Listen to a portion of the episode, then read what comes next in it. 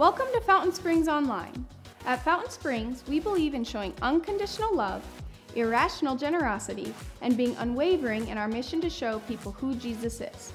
We are one church in multiple locations that exist to help grow and guide your relationship with Jesus. We are so glad you've joined us today, and we hope that we can encourage, challenge, and support you in your walk with Jesus. Feel free to join us this coming weekend at any of our locations and services, or call or email us so we can help you in any way. We are so glad that you've joined us today at Fountain Springs Online. Now let's turn our attention to this week's message. Rise and shine. It's 6 a.m. and your hand can't make it to the alarm clock before the voices in your head start telling you it's too early, too dark, too cold to get out of bed. Muscles lie still in rebellion, pretending not to hear your brain commanding them to move. A legion of voices are shouting their unanimous permission for you to hit the snooze button and go back to dreamland. But you didn't ask their opinion. Your heart beats with a compassion for others, but in the back of your mind there is always a question, a hesitation. But you won't let it stop you. The voice you've chosen to listen to is one of defiance, a voice that convicts you, pulling you towards impact you were meant to make. So sit up, put your feet on the floor, and don't look back, because we've got work to do. But what is each day but a series of conflicts between the right way and the easy way? Thousands of roads stretch out before you like a spider's web, each one promising the path of least resistance. But you know, it's not about the rational, it's about the irrational. So it's time. Rise up. Step out. Become a difference maker.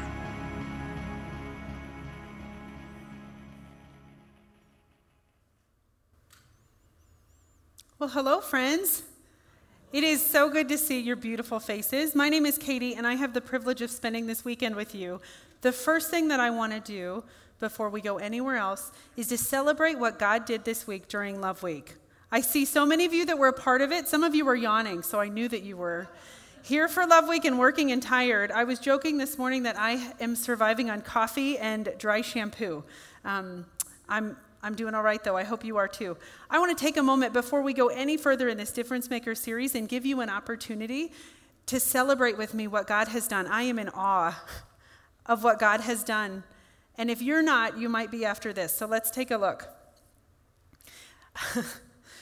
uh, 213 gallons of paint were used on the right things. I want you to know that during Love Week, we have never painted the wrong thing, like the wrong house. Maybe the wrong wall, but never the wrong house. Um, 213 gallons of paint seems like a lot. It seems like even more when you fit it in the back of your car, which I did. And I'm super pumped that none of it spilled there either. 213 gallons of paint. So if you served during Love Week and you painted, it, yeah, that makes sense. Okay, 17 tons of gravel. We had 17 tons of gravel. It's a gigantic amount of gravel that was donated for a project in Hill City at the Club for Boys cabin. If you've never heard of the Club for Boys of Rapid City, you need to look it up. But the cabin is a place where they can take kiddos and teach them how to fish and build a fire, and they go on nature walks. It's amazing. Uh, we had almost 1,500 dog treats made for regional shelters um, and, and vet clinics. A lot of um, the numbers that we could have shared didn't happen because we had some kiddos that ate them, which is totally fine. We only counted the ones that actually went out to the shelters. We chose not to count the ones that went into tummies. Totally healthy and fine, it's okay. Um, but made a lot of puppies in the region very happy and a fun activity for children. Uh, maybe not their parents, I don't know. They went home with almond butter and peanut butter all over, um, and a lot of, they didn't have to buy dinner maybe that night. Uh, we had just over 6,000 meals that were packed by volunteers for an organization called Kids Against Hunger. Those meal packs not only are used locally and regionally, but they're also sent around the globe. We actually last year sent some over with a team to Trash Mountain Project uh, in the Philippines. And so, Kids Against Hunger, that was awesome. There were um, just over 18,000 items donated for our local and global partners. We put out an all call and gave you a red bag. If you were here a couple weeks ago, we sent you home with it and asked you to fill it up and bring it back. And you did. That was no joke to you, huh? This is amazing. Uh, just over 18,000 items. We literally counted every item. So thank you because we are mailing those out on Monday to local and global organizations that are just so blessed by your generosity. Let's keep going. We got to be a part of 11 schools this year, which was just amazing. A lot of you I can see here today were actually serving in those schools. 67 nonprofit organizations were served during Love Week, 33 local families. That's the most that we've ever had during a Love Week, where people invited us into their homes to let us partner with them and serve them and pray with them and get to know them. Some of them got, like, they made us lunch, which was amazing for us. We were pretty bummed about that. Uh, 1,184 volunteers served, nearly 6,000 hours. I want to show you two pictures right now. So the first one is at Pinedale Elementary School. Four years ago, we had the privilege of partnering with them for their courtyard. It's, an, it's basically an outside classroom where kids are learning how to grow vegetables and different kinds of fruit, mostly vegetables in South Dakota. Not a lot of fruit we're growing outside, I guess. But um, we built a pergola for them. Every year, we connect back with them and serve in the courtyard. We don't want to just do things and then say, hope it goes well, have a nice day. We want to reconnect and make sure that we're helping to take care of the things that we have put together. So this is at Pinedale. We were also in North Middle School. Uh, we did four of their teacher workrooms last year. We had the privilege of coming back and doing their staff lounge this year. We were also in South Canyon Elementary doing a staff lounge. Let's go to the next slide. We did something new this year. Every Wednesday evening, after a long Sunday, Monday, Tuesday, Wednesday morning of serving, we're all pretty tired. It's usually hot out, and we want to be intentional about resetting ourselves to remember not only why we're doing this, but who we're doing it for. So we take Wednesday evening and spend a night in praise and prayer and worship together. Instead of having it here, we went there to the heart of the city in Main Street Square. How many of you were there? Did anybody come? Oh, yay! Look at you guys. All right. Um, we, we met the city right where it is, in the heart of it, and went to Main Street Square. 400 of us playing in the fountains. That was fun. Um, eating food from food trucks, praising Jesus together. It was really amazing. And I hope that if you didn't join us this year for it, you'll come next year. God did a lot of amazing things. He is doing amazing things. And I'm so proud of you. I'm so proud of this church for being a part of it and stepping in and serving, for being willing to paint. And paint we did, right? We had the privilege, privilege of doing so many things. And last week, to, to really get the week going, we prayed and asked the Lord to not only help us, but we together acknowledged that He was in charge of everything that happened. And so to close the week officially, I would just be so honored to pray right now and give God all the glory for what He did and what He will keep doing. So join me. Let's pray. Father God, you are so good. God, we thank you for the good work that you did this past week through willing volunteers who were flexible, and even when they were tired, God, they were ready. Father, I thank you for the way that you deepened our relationships with one another so many people got to meet brothers and sisters within this church family that they may, maybe never would have met otherwise. God, thank you for that way that you um, just make community come alive when we do the good work that you have called us to.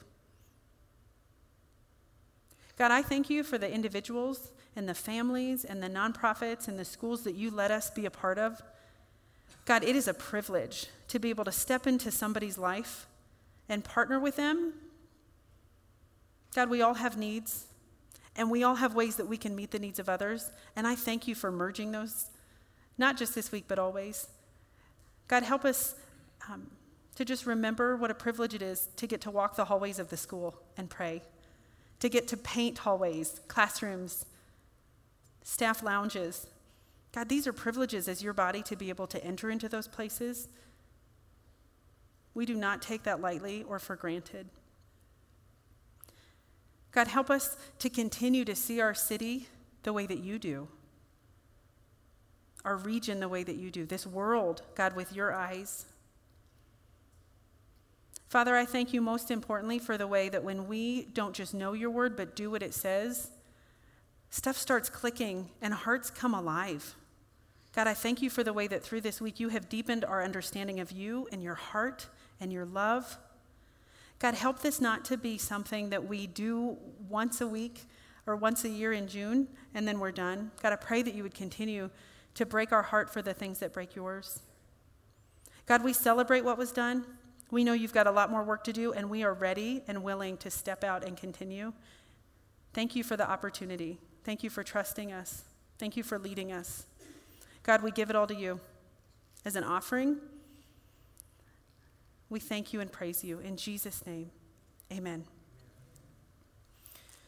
Well, this weekend, I have the privilege of not just sharing with you more about Nehemiah and being a difference maker, I also have the privilege of not having to do it alone for your benefit and mine. So, right now, I want to welcome to the stage Mr. Brett Durbin, who is a dear friend and the founder of Trash Mountain Project. Brett, will you come on up?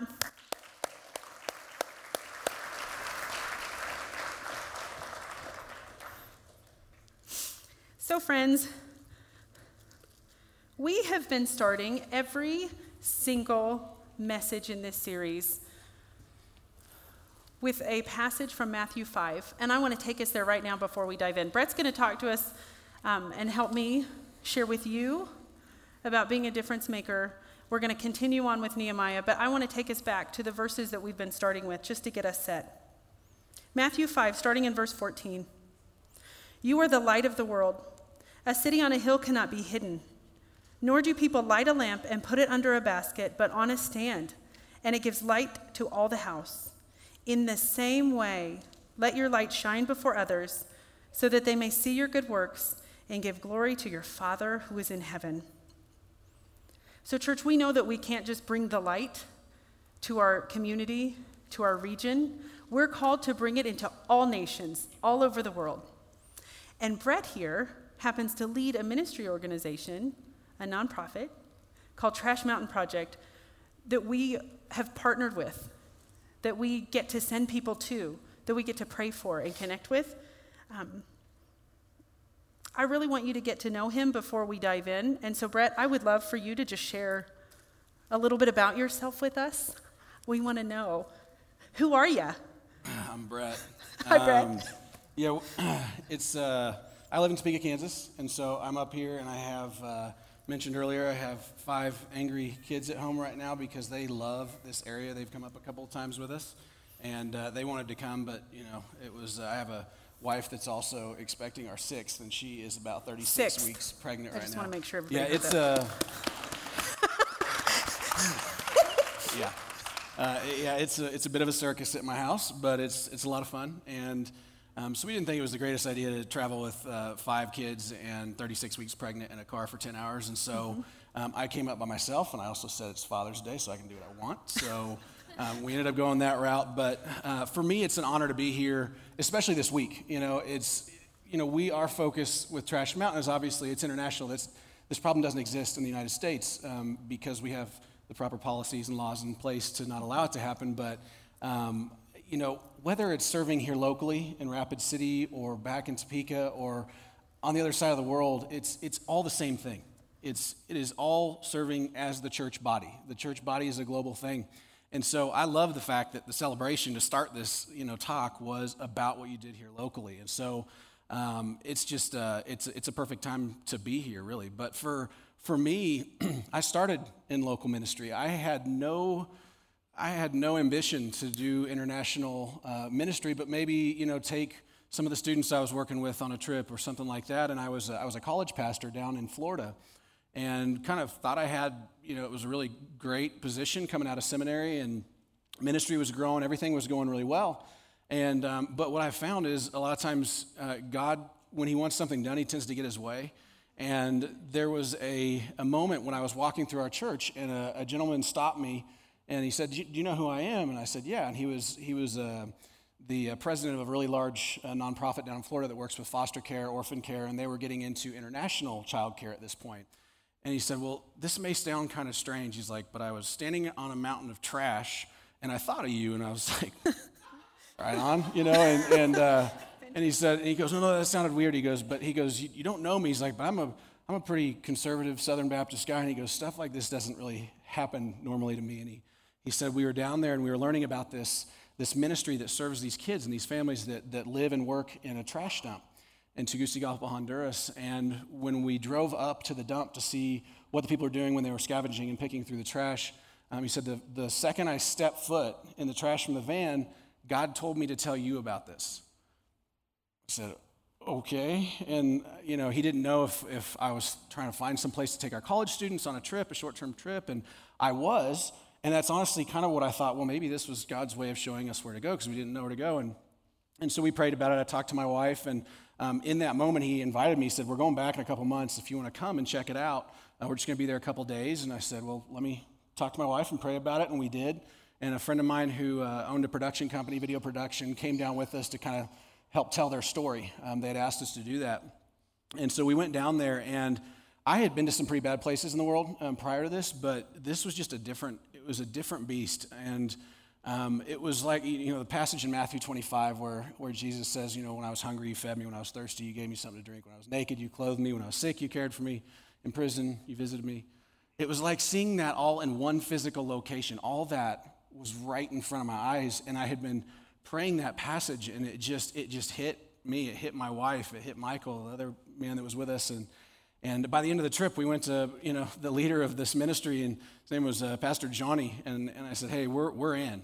And his first response to me was, Don't move down here. I was like, Okay, you know, and, and he said, don't, don't take that the wrong way. He said, But people need to hear about this. Nobody knows this is here. And I hadn't heard of anything like this prior to the, that trip. And, and it made sense to me. He said, You know, if, if people like you don't tell our story and help, and he points at this 12 year old boy and he says, That guy dies Thursday. And it made a lot of sense. You know, I'm looking at myself. I'm this big white guy from Kansas that doesn't speak Spanish, and for me to move down there, that may not be the best way to use the gifts that God's given me. And maybe it would be later, but not, not in this moment. And so when he's telling me this, though, my, head, my mind flashes back to right before the trip. It was two days before we left. Um, the church let me share with the, our three services about this trip we were going on. So it was like this little two minute blurb, told them the situation, where we were going. And after the third service, this woman walked up and waited at the you know, front of the stage. And she had a, a service dog with her. And it was pretty apparent once she started talking that she was deaf.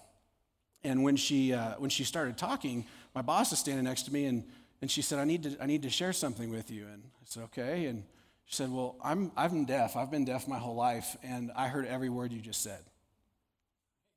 I'm like, mm-hmm. like all right, well, that's new. And, uh, and she said, but I want, I, I want to share something with you. I'm supposed to tell you something. And it was that if you continue to serve these kids and help these kids, God will bless what you do.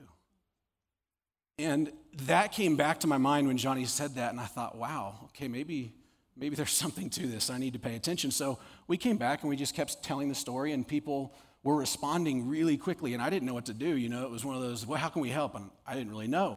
And so we kept running with it, and we made a decision. I was invited to go to Cambodia by a missionary friend of mine and see an even bigger uh, trash dump community there. And and uh, we made the decision to go. And on that trip, it was a, it was a pretty, uh, it was a, let's just say it was very, very obvious that God wanted me to do this, even though we got into a really bad situation, almost got killed by a gang. And, um, but God delivered us from that. And then just a lot of other things happened that I still to this day can't explain without God's hand on it.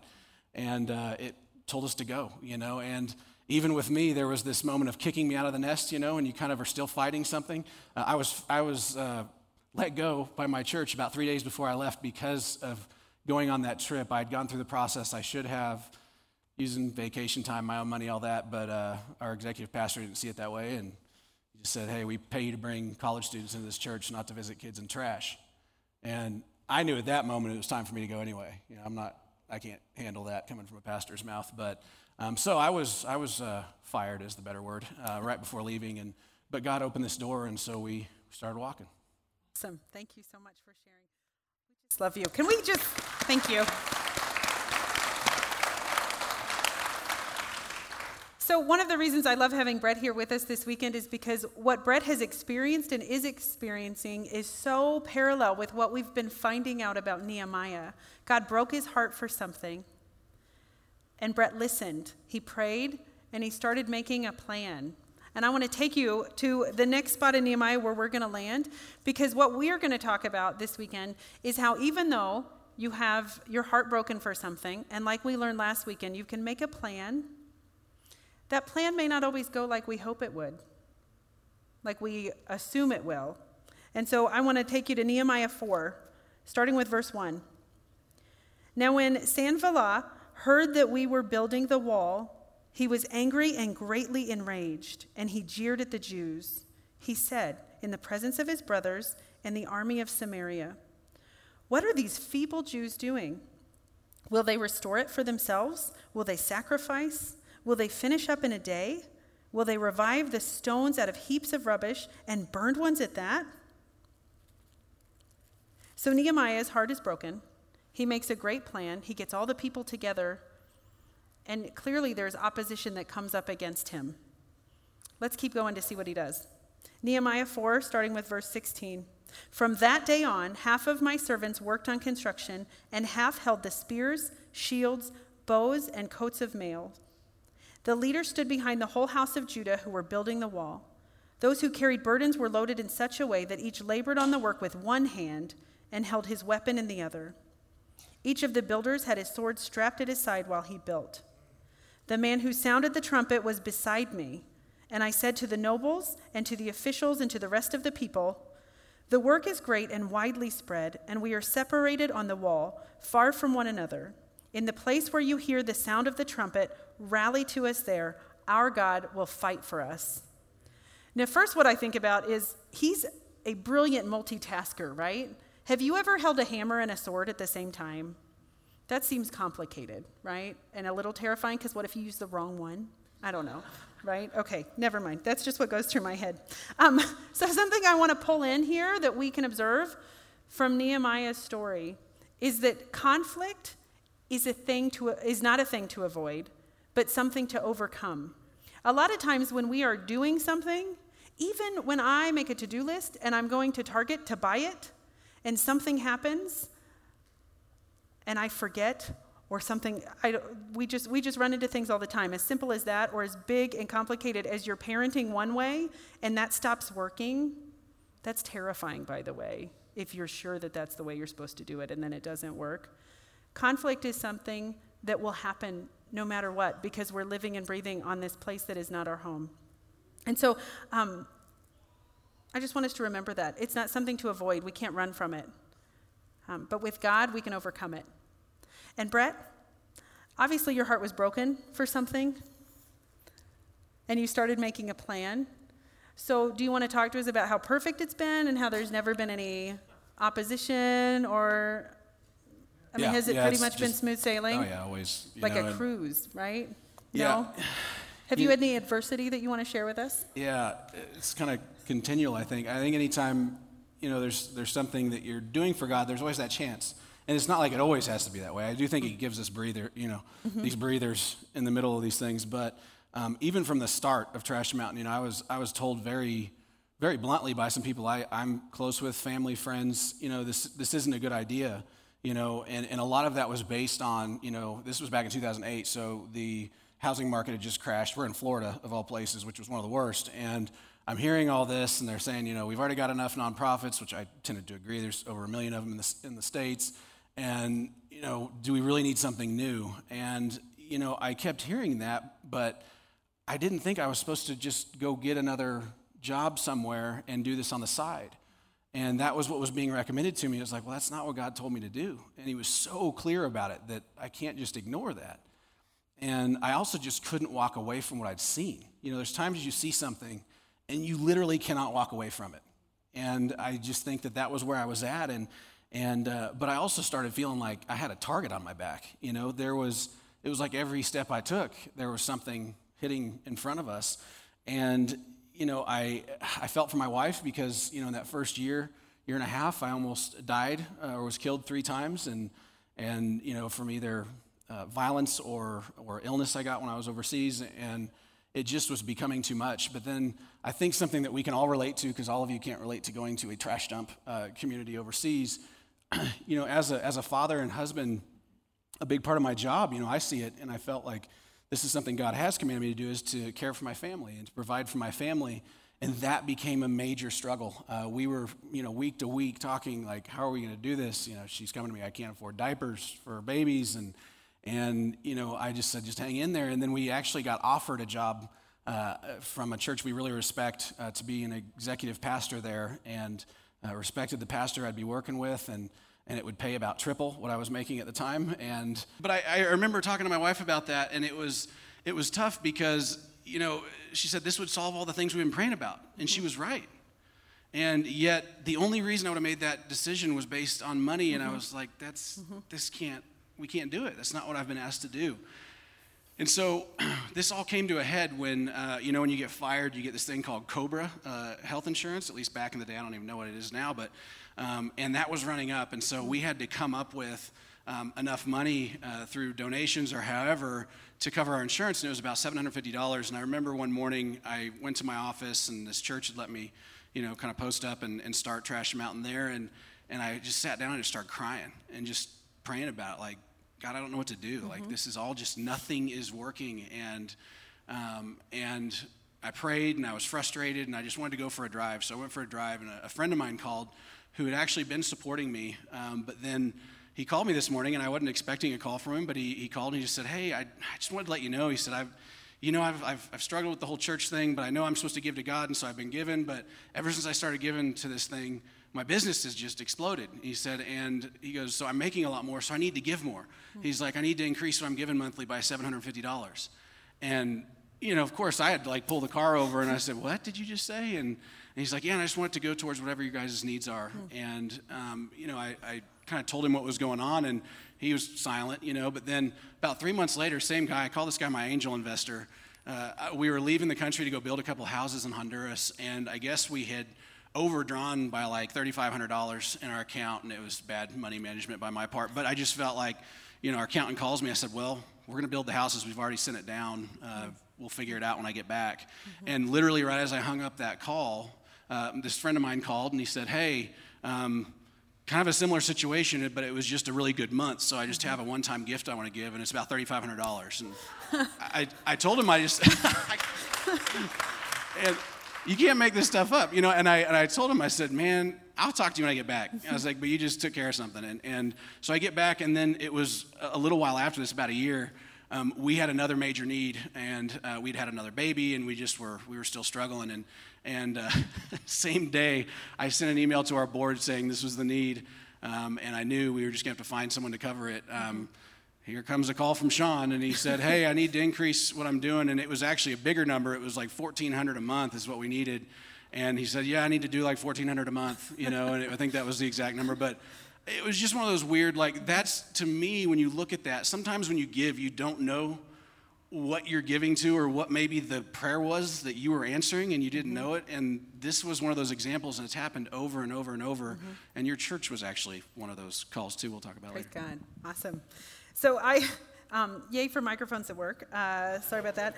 Um, so I want to pull us back to Nehemiah 4. I want to repeat something uh, because I think it's really important that we notice that Nehemiah is going. And I don't know if you're a planner or if you have leadership in some way. Um, even over yourself. But ch- making changes is really hard, especially on the fly when things are happening and then all of a sudden it doesn't work anymore. And you've got to make a decision. I, I want to go to uh, Nehemiah 4, verse 16. From that day on. And what I want us to note is that a difference maker never marries the method.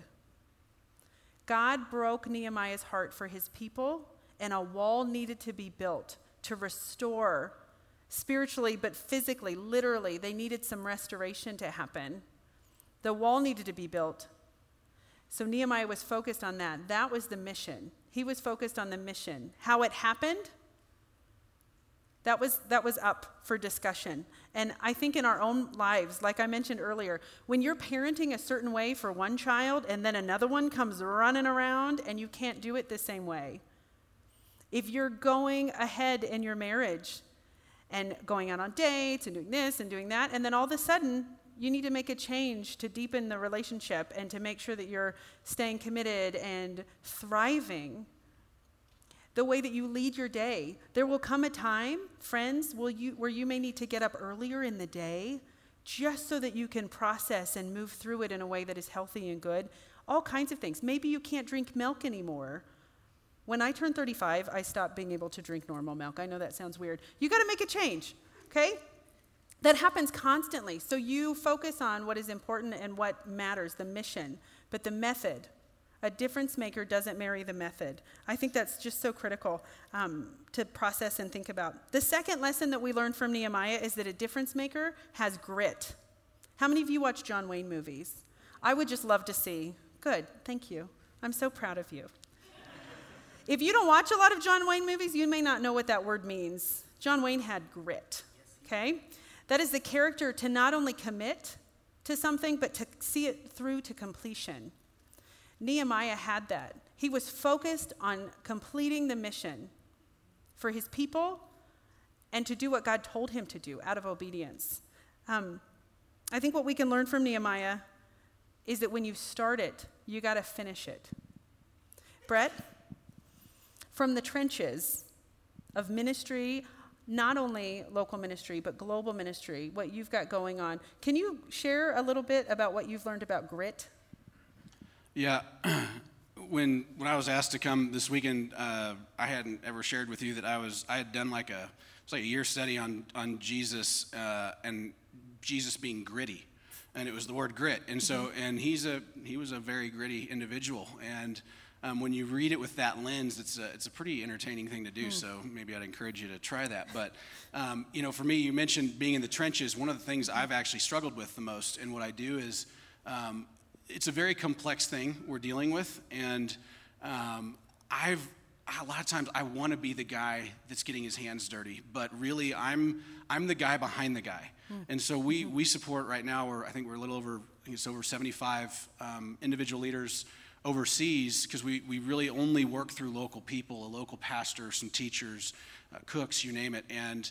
Um, I have a hard time not being the one on the field, you know. I, I'm, but I know my role is here my biggest value is here uh, to support those those men and women that are doing that and and that's always been a struggle but i know when i look at how big the problem is this is really a global epidemic it's not something that is getting smaller it's getting bigger mm-hmm. and there's not much visibility of it most people don't know about it and mm-hmm. we're really the only organization we know of and we've looked and looked to look for someone to partner with that's really focused specifically on trash dump communities and and it's it's really becoming a major problem even as as we speak. And uh, when I look at it, sometimes you feel like you're shooting a BB gun at a bull. You know, I mean, we're we're working in 11 communities right now, but that's such a drop in the bucket when you're talking about thousands of communities, and that can become overwhelming. Mm-hmm. But also, I know my role. I know that God has this this plan ahead, but we've got to have grit moving forward. I know that I'm probably going to die of old age before this problem is fixed. Mm-hmm. But I believe maybe it can happen in my life. Mm-hmm. But it's going to take a lot of people, and it's going to take the church as the answer to this problem. And that's, that's my opinion on it, but um, I've been staring at it for a really long time. Mm-hmm. And I think God will lead the way on it. But even the decision, we get asked a lot, like, how do you decide where to go? Uh, you, you all as a church have been very involved with us in a community called Santiago Isabela. It's in the Philippines. And so you've probably heard that term and that location. And I want to tell you a little bit about how we got there and how you were a part of this magnificent puzzle that's been put together and how we even got to the Philippines because there's a lot of places that call us asking for help but how do we how do we mm-hmm. choose mm-hmm. God usually makes it very very clear where we're supposed to go and for us the Philippines actually started with a little girl in the Dominican Republic I'd gotten to know uh, this young lady uh, named Christy and she was uh, I, she was one of the kids in the program there, and we've been working in the DR for about eight years now. So it was one of our earliest locations, and um, I was told that she she was born with HIV, um, so she was HIV positive at birth, and she was just the sweetest little girl. And I hardly ever get to know the kids. Mm-hmm. You know, I'm more working with the leaders, and and but she like came up and hugged me the first day I came, and it was just one of those like I kind of melted immediately, and then felt how skinny she was when she hugged me, and I'm, so that's when I found out what was going on.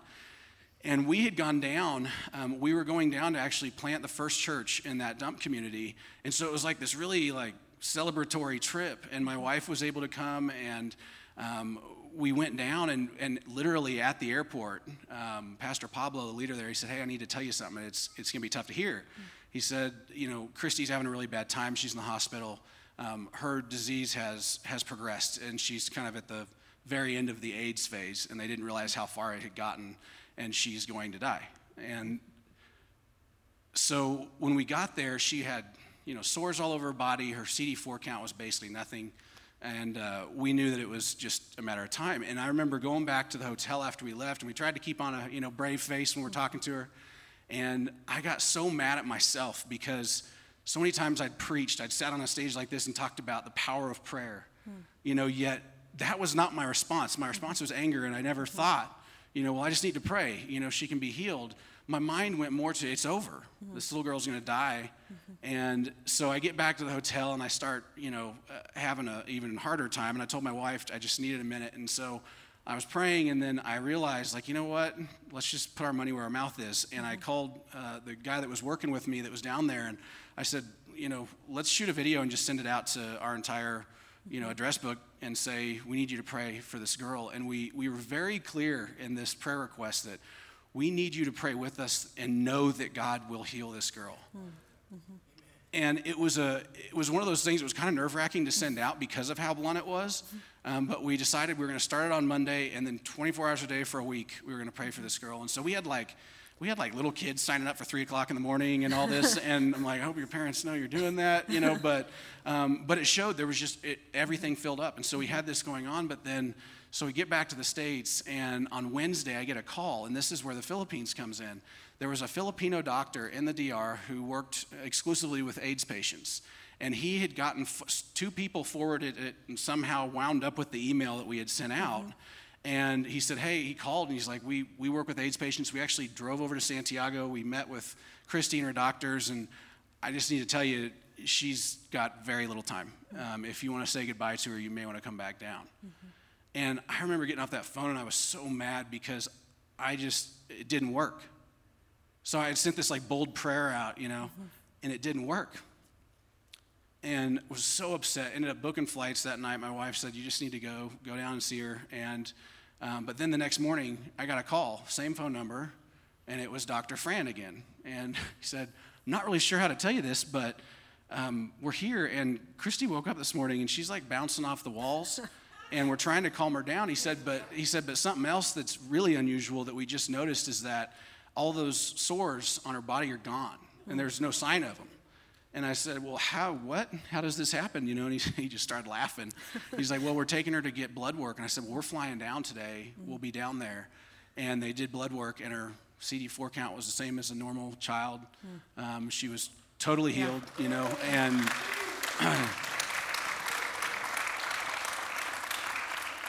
that's her, that's her right after leaving the hospital. And then this is another picture of her. She's 17 now.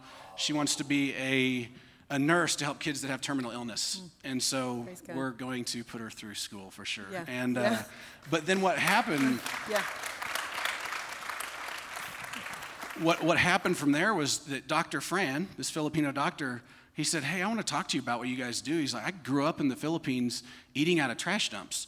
And this is Dr. Fran's back. I wish I'd have gotten a better picture for you, but um, shows what he does. And so he wanted to go over there with us, and we've been praying about the Philippines. So we went over there, and I'll keep it real short how this went down, but we, we go over, we end up meeting some leaders, and they take us out to multiple communities.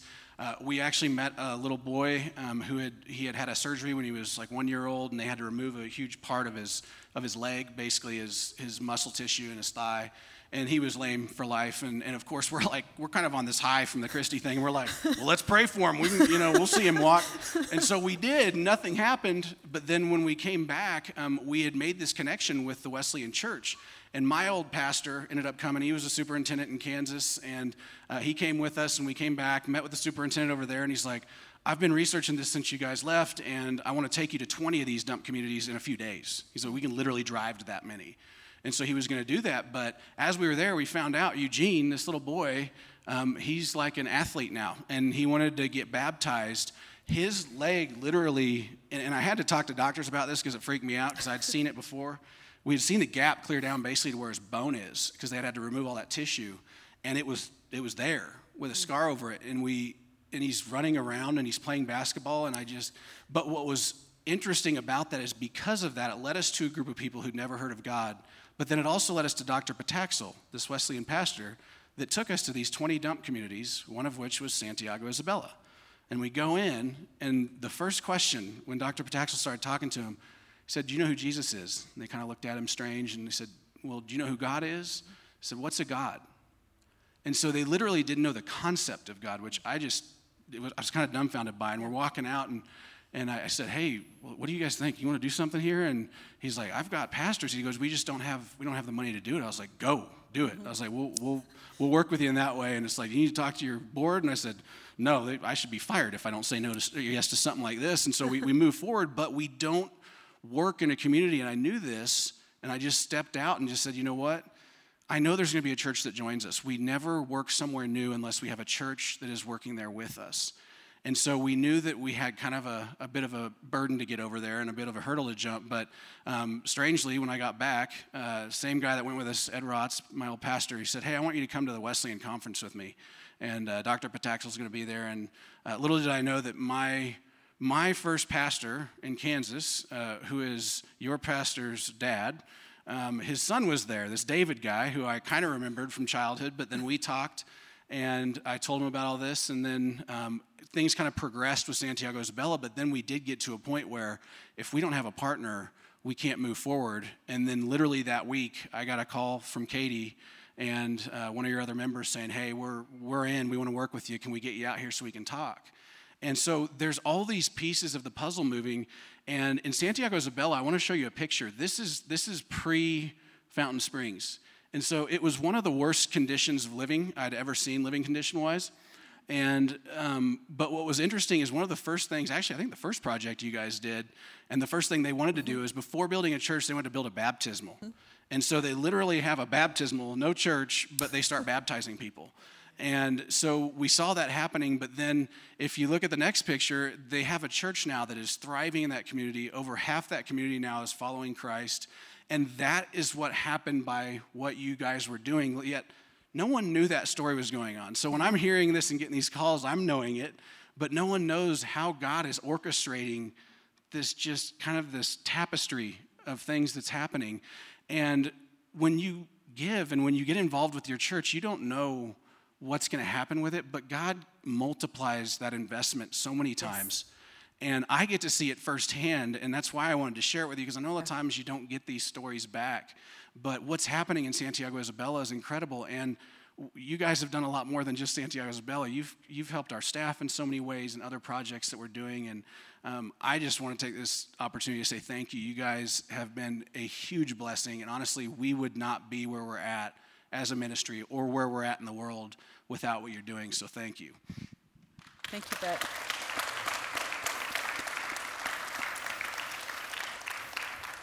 Well, church, there's a couple reasons that I really wanted Brett to join us to close Love Week. One is because he's awesome. No, there, there are three reasons. One is because he's amazing and he's a dear friend of ours. And I love any time that we can have him share his heart and his calling with us because not only is it inspirational, but I think it's even convicting um, and encouraging to hear the stories of what God is doing all over the globe. But also, I know that Love Week for a lot of us is a mission trip that we have a lot of fun with. We get to meet people, and then we kind of wait for next June. I think um, that what we've learned from Nehemiah isn't just an Old Testament situation. God is still calling people out, inviting them in to have their hearts broken, and then to help move and bring God to people, to show people that He's alive and active, that He loves them so much. And Brett's story so deeply examples that. And I hope that you hear that, that hearts are broken and you move, and God can do amazing things. I think for some of us, we may, we may think that, well, I'm never going to start a ministry like Trash Mountain Project, or I'm never going to be able to lead or do this. I can't, I can't do that. But I think, and I believe very deeply that God has called all of us to make a difference, to bring His light. And as a church, we love you and we believe that, even if you don't believe it. For some of us, it may be something big and global. For others, it's just intentionally being a better parent, making a difference in our homes, in our workplaces, in our schools, maybe it starts there. Because what I know Nehemiah was about, what Brett's about, what we're about is people. That's where we make the difference when we're showing people Jesus. And so, Love Week for a lot of us was the first step. When we talk about grit, it's the character to commit and complete. And you cannot complete what you do not commit to. And so, as a church, we're con- consistently inviting you to connect with ministries, eh, to study the Word of God together, to start serving locally or globally. And we do that because we know that it's important for us to be conscious of that and invested in that. Some of you already know what breaks your heart and what you want to be a part of making a difference in. And we want to cheer you on and help you. We want to help resource you and support you and encourage you. For some of you, you have no idea. You're like, I don't, I don't even know. I don't even know. I don't feel like I'm called for anything. I don't feel like I can do anything. And we don't believe that, and we want to help you walk it out. So, what we've got for you as a please don't let Love Week be a one and done situation um, there's a card. It's either in your seat back or it was on your seat and you're sitting on it right now. It's called Impacting Beyond, and it has just an opportunity list locally and globally that you can start getting involved and connected with one another, with your community and your world, and with God. There's also some global opportunities that include um, disaster relief training that we have coming up in August. In addition to that, we have a trip in October that still has some open spots that you can be a part of. But also in 2019, we're going to be releasing that schedule soon, and that will include a trip to our Santiago Isabela in the Philippines. We want to invite you to start taking steps. We want to walk with you as a church to help you be a difference maker wherever God is calling you to, to give you tools and resources and encouragement. We love you so much. I'm so grateful that you were a part of Love Week. I'm so grateful that you're here. Thank you so much. I would love to pray for us right now as we as we close. Can we give Brett another thank you for coming?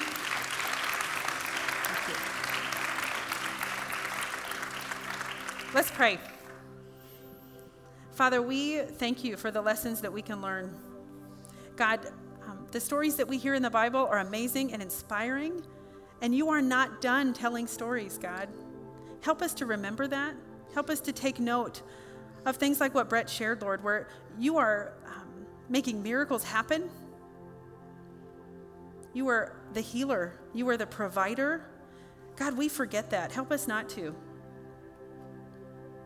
If we don't think that there are stories, it's because we're not telling them when they happen, God. Help us to be conscious of that. Help us to remember to share what you're doing in our lives, in the lives of those around us. And God, I pray right now that you will help us to be teachable, God, to make a difference. That you would help us to have grit, Lord, that we would not just commit to things, but we would see them through. And God, for those steps, that first step into committing to do something, God, for those that did that during Love Week for the fir- for very first time, God, I praise you for that. I thank you for their courage and their willingness to step into community in that way and bring the light. God, I pray that you would help us to not be a church that ends it at that week and waits until next year. God, call us, each one of us individually, how you have made us to be and to make a difference. God, I pray that you would just stir that in us and help us to move on it. But we need you, God. So help us in the midst of that commitment, Lord, to anchor in your word and in time with you and in community with others. God, that we would just not think things or hope for things, but we would be doers. God, you have made us to bring your light and to be a difference maker. We need you. We need you to help us to do that. God, thank you for Brett. Thank you for his wife, Jael, and their family, for the sacrifices that they've made. God, for the way that they have anchored in what you've called them to do and have not wavered from it. God, thank you for providing not only the call, but God, for walking with them through it, for providing when they need it, for giving wisdom and rest, for bringing safety. God, thank you for the 11 communities across the globe and those that have yet to start. God, we thank you for bridging us across thousands of miles and oceans. God, I thank you right now for Santiago Isabela and that community of brothers and sisters that we love so much, that we care for so deeply, and that we are celebrating that more and more people every day there are getting to know you personally, but also, God, being provided for with food and with school supplies and all of the things that they need, Lord. Thank you for letting us be a part of that. Father, again, we lay down every single thing that you did this past week at your feet. And God, help us to continue um, just linked arms as a church body, marching out into this world with your light, ready to show people who you are in the words that we say and the things that we do. We give it all to you. We love you. In Jesus' name, amen.